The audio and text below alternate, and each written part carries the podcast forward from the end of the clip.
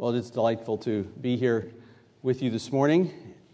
Uh, as I mentioned some time ago to Pastor, Pastor Losh, I'm very thankful that God has provided a, a younger man to come along and help to, with the ministry here. But the downside of it is that I'm not needed as often. so I'll have to try to find vacation time to come down and, and visit if that exists. Still, it's a blessing uh, always to be here with you. Pastor Lush also asked me to bring uh, some messages specifically from material that I gave at the pastor's conference on Jesus Christ doing the work of an evangelist. And so I'd like for us to consider that, but before we do, let's seek the face of God together. Let's pray.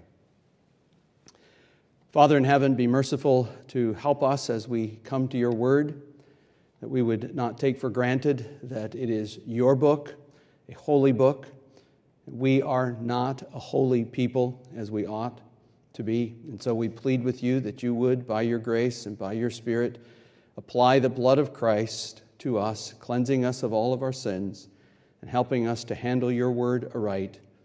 Lord, teach us from the example of your own Son how we can better glorify you with this glorious gospel. We ask in Jesus' name, amen. Let me just say at the outset this is not a message on evangelism. It's not going to cover everything that a church or an individual needs to know about evangelism and how to carry it out and, uh, and the kinds of things that can and should be done. It is a message specifically looking at the Lord Jesus Christ as an example of uh, how to live our lives with this particular focus. How was he how did he go about the work of evangelism? Now, there were several books which uh, I recommended to the men. If you're interested in some of those books, I can, I can share those with you later. But I'm going to try to take this one message that I gave at the pastor's conference and make it into two messages today here in the adult class, and then secondly uh, in the morning hour. And my understanding is that we end at 10:30. Is that correct? Right? Not 10:49. Need to change the clock up there. Okay. So, first of all, my first point, if you have your outline there in front of you, my first point is that Jesus was not an evangelist. Jesus was not an evangelist. And you say, well, wait a minute, now you're, you're going to start off with a heretical statement. No, let me explain what I mean. Jesus was not an evangelist. The word evangelist appears only three times in the New Testament. As a noun, it appears in Acts chapter 21 and verse 8 on the next day, we left and came to Caesarea, entering the house of Philip, the evangelist, who was one of the seven. We stayed with him. And so Philip is specifically called an evangelist.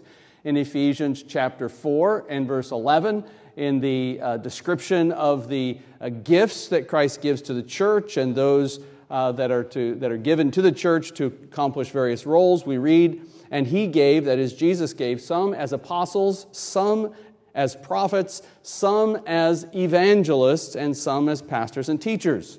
And the only other place it appears is 2 Timothy chapter 2, or 2 Timothy chapter 4 and verse 5. So Acts 21 8, Ephesians 4 11, and 2 Timothy 4 5, in which Paul, writing to his younger uh, brother in the faith, says, But you be sober in all things, endure hardship, do the work of an evangelist, fulfill your ministry. So uh, I, am going to make a point of this. I just wanted to understand why I'm doing this in a little bit. But the fact of the matter is, the word evangelist is not used of Jesus as an office that he filled. He filled the, the office of a prophet, a priest, and a king. Now, in that prophetic role, there was evangelism involved. But he didn't actually, it's never described, he's never described as an evangelist. So then the second point is Jesus' purpose was to evangelize, or Jesus doing the work of evangelism. Old Testament prophecies uh, specifically highlighted the fact that he would come with good news. We read of that in Luke chapter 4. If you want to take your Bibles and open there, we'll be back in Luke chapter 4 a little bit later. But Luke chapter 4, verses 18 and 19 the Spirit of the Lord is upon me. He's reading the scriptures there in the synagogue in Nazareth, and he reads these words The Spirit of the Lord is upon me because he anointed me to preach the gospel. And the, the Greek word there, he anointed me to evangelize to the poor.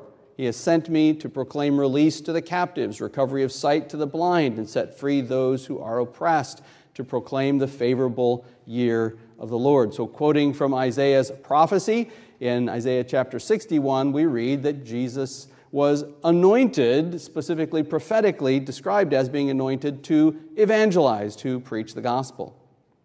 And then, there in Luke chapter 4, down in verse 43, he specifically says this is what he must do. This is his stated purpose. But he said to them, I must, and there's a little, for you Greek students, as they say, the particle of necessity, dei, that little bitty word that means they must be done. I must preach, I must evangelize the kingdom of God to the other cities also, for I was sent for this purpose. And so he realizes this is the purpose for which I've come, that I must evangelize. And then there's these summary statements found in the Gospels that highlight what Jesus' ministry was. And they summarize his ministry with this language the gospel of, of the kingdom. So in Matthew chapter 4, verse 23, Jesus was going throughout all Galilee, teaching in their synagogues and proclaiming, pro, heralding the gospel, the good news of the kingdom, and healing every kind of disease and every kind of sickness among the people. That's Matthew 4, verse 23. Matthew 9, verse 35, another similar statement. In another part, he said, another part of, of the country, Jesus was going through all the cities and villages, teaching in their synagogues and heralding the good news of the kingdom, the eh, euangelion, the, the gospel, and healing every kind of disease and every kind of, of sickness. Luke 8, verse 1, another summary statement. Soon afterwards, he began going around from city and village to another, proclaiming and preaching, evangelizing the kingdom of God, and the twelve were with him. There's one final passage I want us to look at to, to get this. So these are, remember, these are just summary statements. So if you want to talk about Jesus' ministry, what he'd been about doing, he, he was going about proclaiming, and what was he proclaiming? He was evangelizing or proclaiming the good news of the kingdom of God. Now, if you turn with me to Mark chapter 1, verses 14 and 15. Mark chapter 1, verses 14 and 15.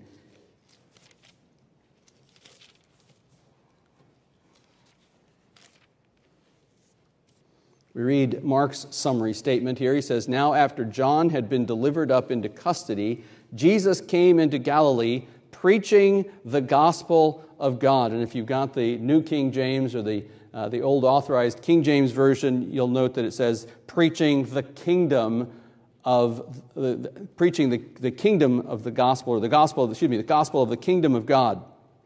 And so it's the good news of the kingdom of God, saying, and now he's going to tell us what the message sounded like the time is fulfilled and the kingdom of God is at hand. Repent and believe the good news repent and believe the gospel. This was his message.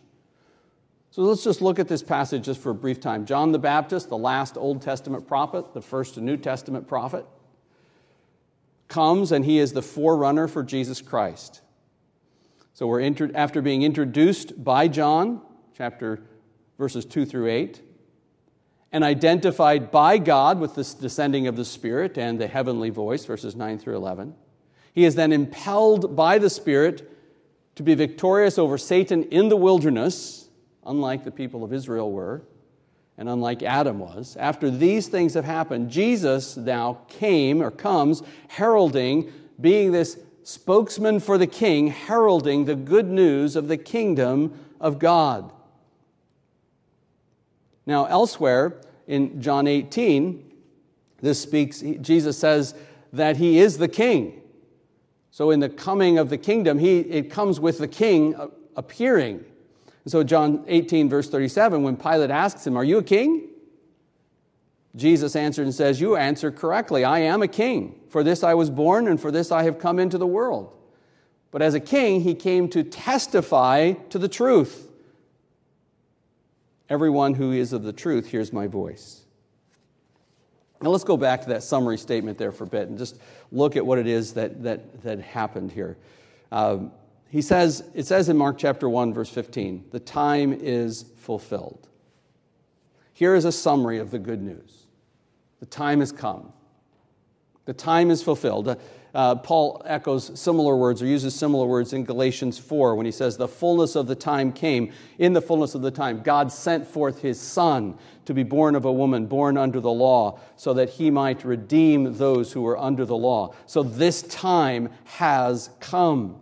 This is the time that Isaiah spoke about in Isaiah chapter 9 when he said, Zebulun and Naphtali would see, Naphtali would see a great light. Right? They were all in darkness, and light would come, and that light has come in the person of the Lord Jesus Christ.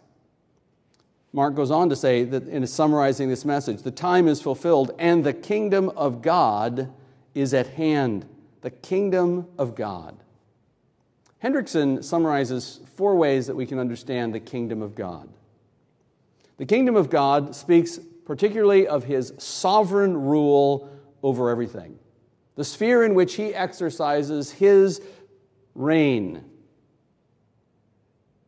And certainly, I think that's what he's, what he, part of what he's saying here, but there's more because he also, it also speaks of complete salvation. This kingdom of God is the reception, being in the kingdom is the reception of full and complete salvation.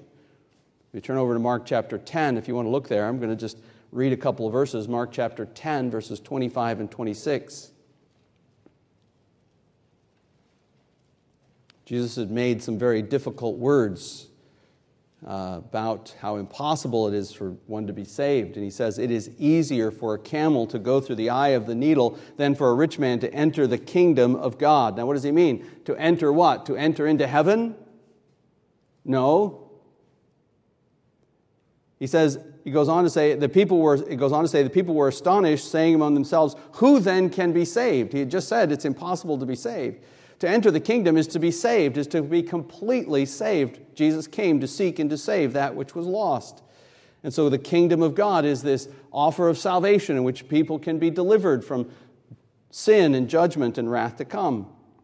And then completely redeemed and renovated, excuse me, the church, excuse me, the church is also described as the kingdom of God in, Mark, in Matthew chapter 16 when he says, I will build my church and the gates of Hades will not prevail against it. I will give you the keys of the kingdom of heaven. This church and those in it are going to have the king, the keys for the kingdom. The church is the kingdom where Christ reigns. The members are those who have been saved, who have entered into this complete salvation. And then, of course, the kingdom of heaven can be finally described as the final renovated universe. Right? And all of these are tied together. There's none of them that exists independently. There's God's sovereign rule, and within that sovereign rule, there are those whom He has chosen who are saved, and those whom He has chosen who are saved become part of His, of his church, His place where Christ rules. He's the head of the church, and they are the ones who will then enter into the fullness of the kingdom when Christ returns. Matthew 25, verse 34. Then the king will say to those on his right hand, Come, you blessed of my Father, inherit the kingdom prepared for you from the foundation of the world. So he says here, Jesus, or Mark says that Jesus' message could be summarized by saying the kingdom of God is at hand. Well, before I go on there, let me just, let me just read a quote here from, from Hendriksen. Jesus spoke of the work of salvation as the kingdom or reign of heaven in order to indicate the supernatural character, origin, and purpose of our salvation. Our salvation begins in heaven and should redound to the glory of the Father in heaven. Hence, by using this term, Christ defended the truth so precious to all believers that everything is subservient to God's glory. Jesus Christ came proclaiming this good news the kingdom has come. And what a glorious truth that is, and something we need to latch onto and I think make sure that we're holding tightly to. The gospel is the message from the king, and therefore it has authority. The gospel is a message about a kingdom. It addresses our allegiances. Are you aligned with the king? Or are you aligned with the, the enemy of the king? The message of the gospel is one which requires a response. It doesn't come and say, well, there's a few options here. You know, uh, You, like, like I believe uh, Hinduism, you know, you can, you can enter in by, by, by this path or, or by this path or, or by this path. He says, no, there's only, there's only one way in, and it requires this response. You must repent and believe. And the gospel speaks of a power to deliver, of reconciling sinners, reconciling enemies. The gospel offers men the prospect of rest, of deliverance, of reconciliation, of forgiveness, of dwelling with God, and that forever.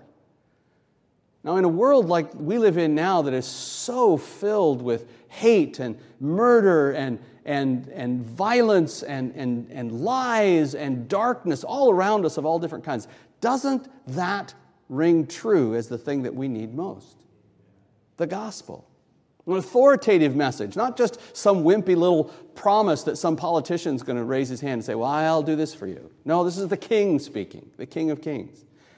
And entering into that kingdom means that you have aligned yourself with Him and then enjoy all the blessings of that kingdom by coming in through repentance and faith and then enjoying those blessings. Then he even says it has drawn near. It's not just, it's not just the kingdom at the end of time that he's speaking about here. He says, no, the kingdom of God is at hand. It's right here. It has drawn near. We see the same thing in Matthew 4 and in Matthew 3. Repent, for the kingdom of God is at hand. Evidenced by the fact that Elijah has come in the person of, G- of John the Baptist. Evidenced by the fact that the forerunner has come that Isaiah had promised, that God had promised through the prophet Isaiah.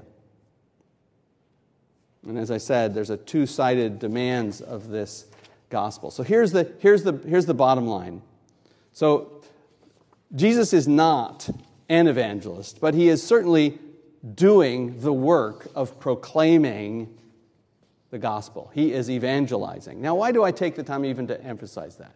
Well, because the fact I want you to, I want all of us to understand, it's not just for the specialist. Evangelism is not just for the guy who is set apart as an evangelist with a peculiar set of qualities and a peculiar set of gifts that he can go out and he can talk to anybody on the street. I know somebody walks up to black Muslims in, in, in some of the, the darker part of, uh, New, of New Jersey, and he walks right up into a group of them and he starts preaching the gospel to them. I don't know if that's boldness or stupidity, but I mean, he, he, he's actually quite bold. Actually, it is boldness, it's courage. Because he goes up and he speaks the gospel to them. You say, okay, well, he's got a peculiar set of gifts and a peculiar set of, of heart motivations that move him to do that. Does that mean we all should? No, we don't all have those same gifts. But that doesn't mean we can't do the work of evangelizing. And that's what I want to show as we look now at Jesus doing the work of an evangelist. Jesus doing the work of an evangelist. Roman numeral 2. Jesus in action, if you will. And, and when I started this study, I did it just like I do every other study. I always do my word studies first, and I do search out all the words, and that's why I found this evangelist. It's never used of Jesus. And interestingly enough, the, the, works, the words for gospel or evangelizing are not even used in the Gospel of John. So it's, it's, it's, it's uniquely used. And, and then, so, but then as I began to study, I realized, man, I've it, it exploded. I had so much material, I had an embarrassment of riches. And then those who know me said, Oh, great, here's another long one. Right? All this, all this material to work with, you know, and it's just, it just exploded. Rather than shrinking down to a, a, a particular activity that you did, it, it, it just grew.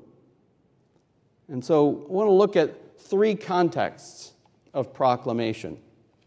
Jesus was engaged in doing the work of an evangelist. So he is an example to all of us as how we can do the work of an evangelist. Not be an evangelist, but do that work, if you will. And there's three contexts in which he'd, he'd, he'd engage in this kind of proclamation. The first, open air preaching. Doesn't surprise us, does it? Open air preaching. Matthew chapter 11, verses 28 through 30. After addressing the, the crowd, he says, Come to me, all you who are weary and heavy laden, and I will give you rest. Take my yoke upon you and learn from me, for I am gentle and humble of heart, and you will find rest for your souls. For my yoke is easy and my burden is light. There he did. He declared the gospel Come to me, find rest. John chapter 7, verses 37 and 38, another opportunity of open air evangelism. There he is in the temple. And on that last day of the great feast, Jesus stood and cried out, saying, If anyone is thirsty, let him come to me and drink. He who believes in me, as the scripture said, from his innermost being will flow rivers of living water. So there he is. He's there in the open air proclaiming the good news. Soul thirst can be satisfied in me. But then it's also part of his applications for his general sermons in Matthew chapter 4, in verse 23, a verse we looked at a little bit ago. Jesus was going throughout all Galilee, teaching in the synagogues and proclaiming, that is, I think, still within that synagogue context, proclaiming the gospel of the kingdom and healing every kind of disease and every kind of sickness among the people. It's in that context that he was preaching and saying, Repent, for the kingdom of heaven is at hand, verse 30, or verse 17 of that same chapter. And so there he is in the synagogues. And what's he doing when he has opportunity to teach and to preach? Is he brings it to the gospel, brings it to this good news. We see, saw the same thing in Matthew chapter 9 in verse 35, teaching in their synagogues and proclaiming the gospel of the kingdom. And that quote, that, that passage we looked at in Luke chapter 4, Jesus is in the synagogue and he reads this passage and he tells them, This day, this passage has been fulfilled in your hearing. What's he saying?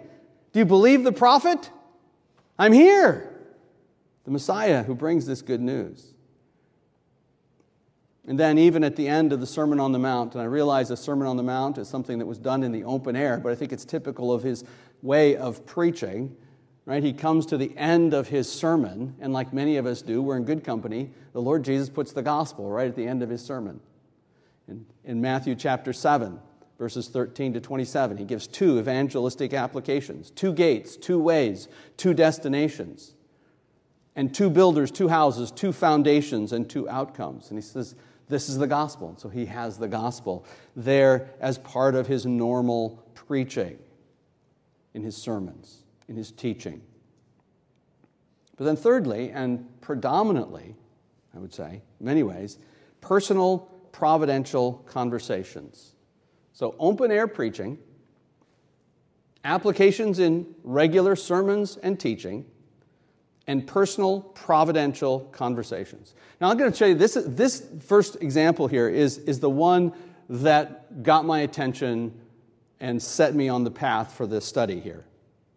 In Mark chapter 2 and Matthew chapter 9, we read about a man who was let down by his friends but was not disappointed. As a friend of mine once entitled the, the, the, the reality these four men bringing their paralyzed friend and they let him down in front of Jesus. Right? Remember that you know the story. They, they pull the tiles off the house and they let him down in front of Jesus. And what does Jesus say as soon as he is there? And seeing their faith, he said to the paralytic, Son, your sins are forgiven. Well, wait a minute. that is not what I think he expected. Certainly not what I expected. And I hear this, these words being said, and I said, wait a minute, I expected him to say, get up and walk. Take up your bed. And that's, you know, he does get to that, but he doesn't start with that. He starts with, Your sins are forgiven. What has he done? There are scribes and there are Pharisees and there are people all around this building. He has just told them what this man's greatest need is. And in their hearing has made it clear you know what? This is the biggest need of mankind. Their sins need to be forgiven. And while this passage teaches us something about the Lord Jesus Christ and his divinity, right? Because that was the scribe's response, right? By what authority do you do this? Only God can forgive sins. Well, yes, it does teach us about his authority and his divinity because he says, which is easier to say, get up and walk, or for your sins are forgiven? And he says, get up and walk. So he wants us to know that the Son of Man has the authority. This is the key. Look at verse, if you have your, turn to Mark chapter 2, where he has this. Mark chapter 2, verses 9 through 10. He tells us why he said this. Which is easier to say to the paralytic? Mark 2, verse 9. Your sins are forgiven, or to say, Go, get up, and pick up your pallet and walk. But so that you, you plural, you all, so that you all may know that the Son of Man has authority. Authority to do what? On earth to forgive sins. He's not just divine, he has divine authority to forgive sins. That's why he's here. Do you see how he got the gospel in there? Here's this, this man in front of him. He could have just said, Get up and walk. And then he could have talked about something. But he, he, this particular instance, he starts with the gospel Your sins are forgiven. Sets it right in front of them. And he wants them, he does this because he wants them to know he can forgive sins. Is there anything more central to the gospel than Jesus Christ can forgive sins? The man healed at the pool of Bethesda, after he, he heals him, he finds him in the temple and says, Behold, you have become well. John chapter 5, verse 14. Do not sin anymore so that nothing worse happens to you. There it is again. Do not sin anymore. Why even talk about that? He just healed him. So he didn't say, Get a job. Get your life in order. He said, Do not sin anymore. The woman caught in adultery, when he addresses her, he doesn't say, Okay, now let's get your marriage back in order. He says, Neither do I condemn you, though he could, in a sense. Go, from now on, sin no more. There's, the, there's, a, there's a gospel nugget right there. When he, when he listens, when he hears the news of uh, grievous deaths, right? How many of us, when we, when we listen to, to uh, Al Mohler in the morning, if you listen to the briefing, and he talks about all the horrid things going on in our society and the terrible things that are happening, immediately say, you know what, I'm gonna, I got to preach the gospel. Well, this is, this is what Jesus did.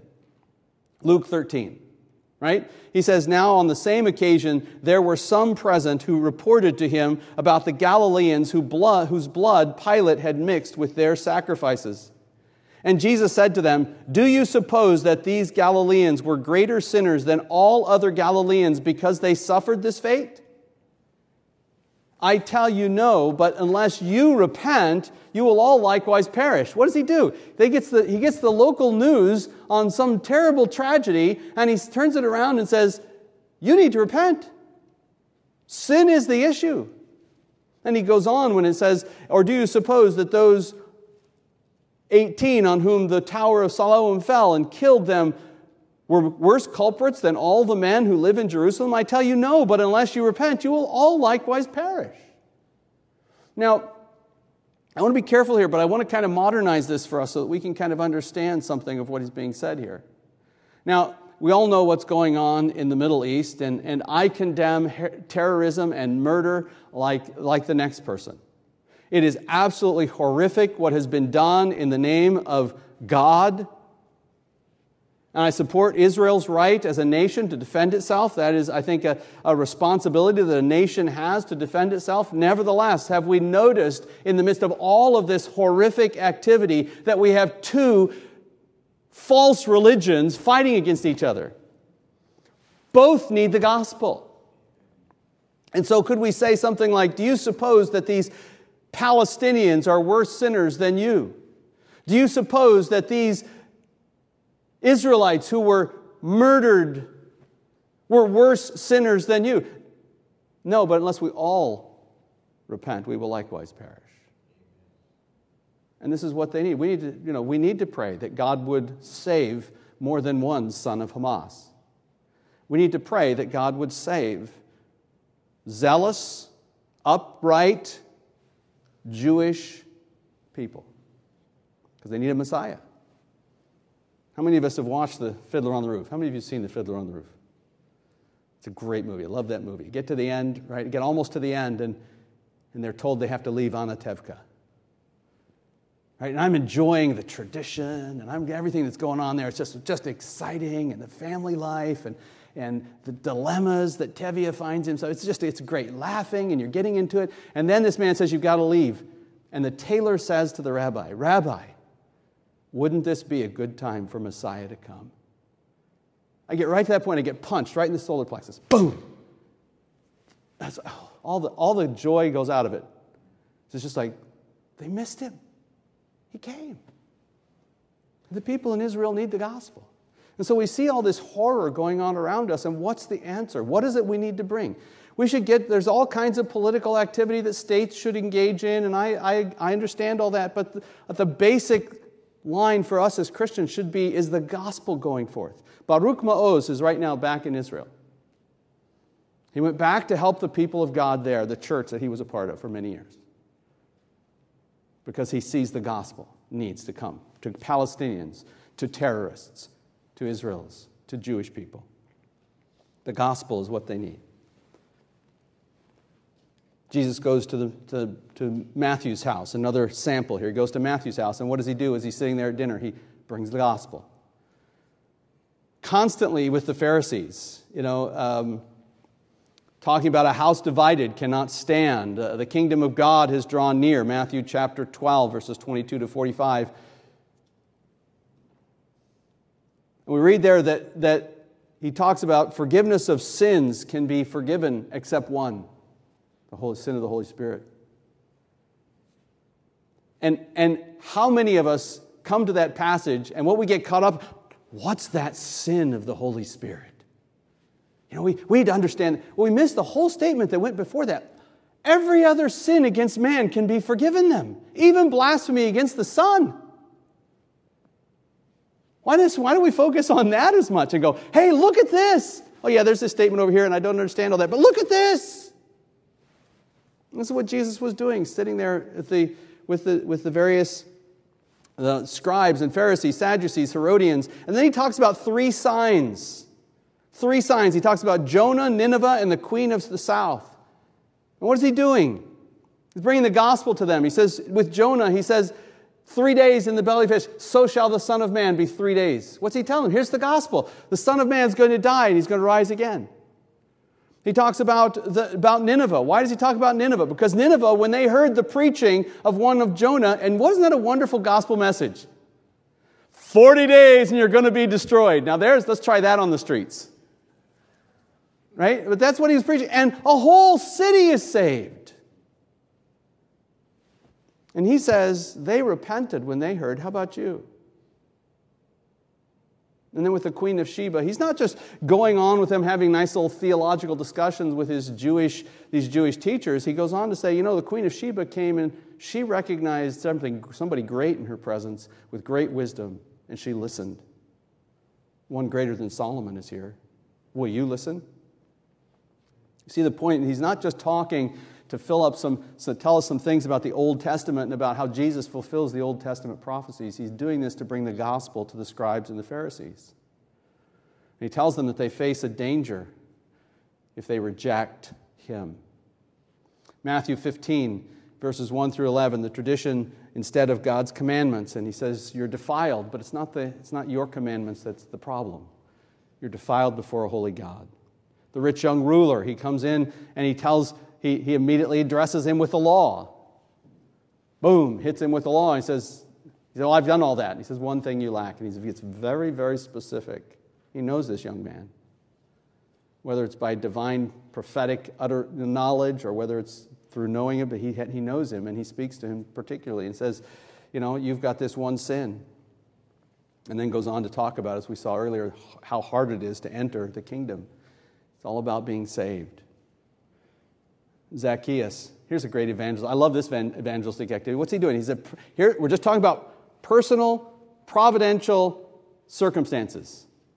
People that he just happens to bump into at different, in different times, and he takes those opportunities to interject the gospel into these. And so Zacchaeus, he says, Come down, I'm going to your house this afternoon. And salvation has come to your house. For he too is, is the son of Abraham, for the Son of Man has come to seek and to save that which was lost. Oh, that's what he was doing. Yeah, he was evangelizing, even when he says, I'm going to come to your house this afternoon. Now, I emphasize this so that we understand the various ways in which Jesus engaged in evangelism open air preaching, teaching, regular teaching and, and sermonizing, and a lot of personal, providential conversations. Those are the contexts. Well, that's extremely helpful because, as we're going to see later when I come to some final applications in the morning hours, so we're going to, we're going to see that, you know, Anybody who wants to say this is the one way, if you're not doing this, you're not evangelizing, is not following the example of Jesus. Jesus, did you notice there's, there's, there's no tent meetings? Right? There, there's, there's, he, he, he just speaks to people the truths of the gospel from the Word of God frequently, sometimes without any direct reference to the Word of God, an allusion to the Word of God. But he just sets before people the need to be saved from their sins. Now, there's a number of suggestive passages that we could look at. Let's just take the first one and then we'll, we'll call it quits for the adult class here. So, some suggestive examples. See in my notes, and I think it's in your notes. I'm not sure if, I changed that. Some suggestive examples. The first one religious conversation. A religious conversation. Now, if I were, I, if, if I were a, well, I want to say that. If I were to ask you, where did Jesus do the work of evangelist? I would be surprised if the first, uh, among the top ones, you know, if this were Family Feud, what's at the top of the list, right? Nicodemus, the woman at the well, maybe the rich young ruler. Boom, boom, boom. Right? These are the ones that are going to come up. But you see, there's so many other ones. And that's what I did. So when I was doing this study for the pastor's conference, I read through the entire book of Matthew with these glasses on. Where, the, where does the gospel appear? And it's just one chapter after another. It just keeps coming in. He keeps interjecting it in, in all of these different conversations and interactions with people. Well, let's look at Nicodemus because that's where everybody's mind goes. So let's look at John chapter 3.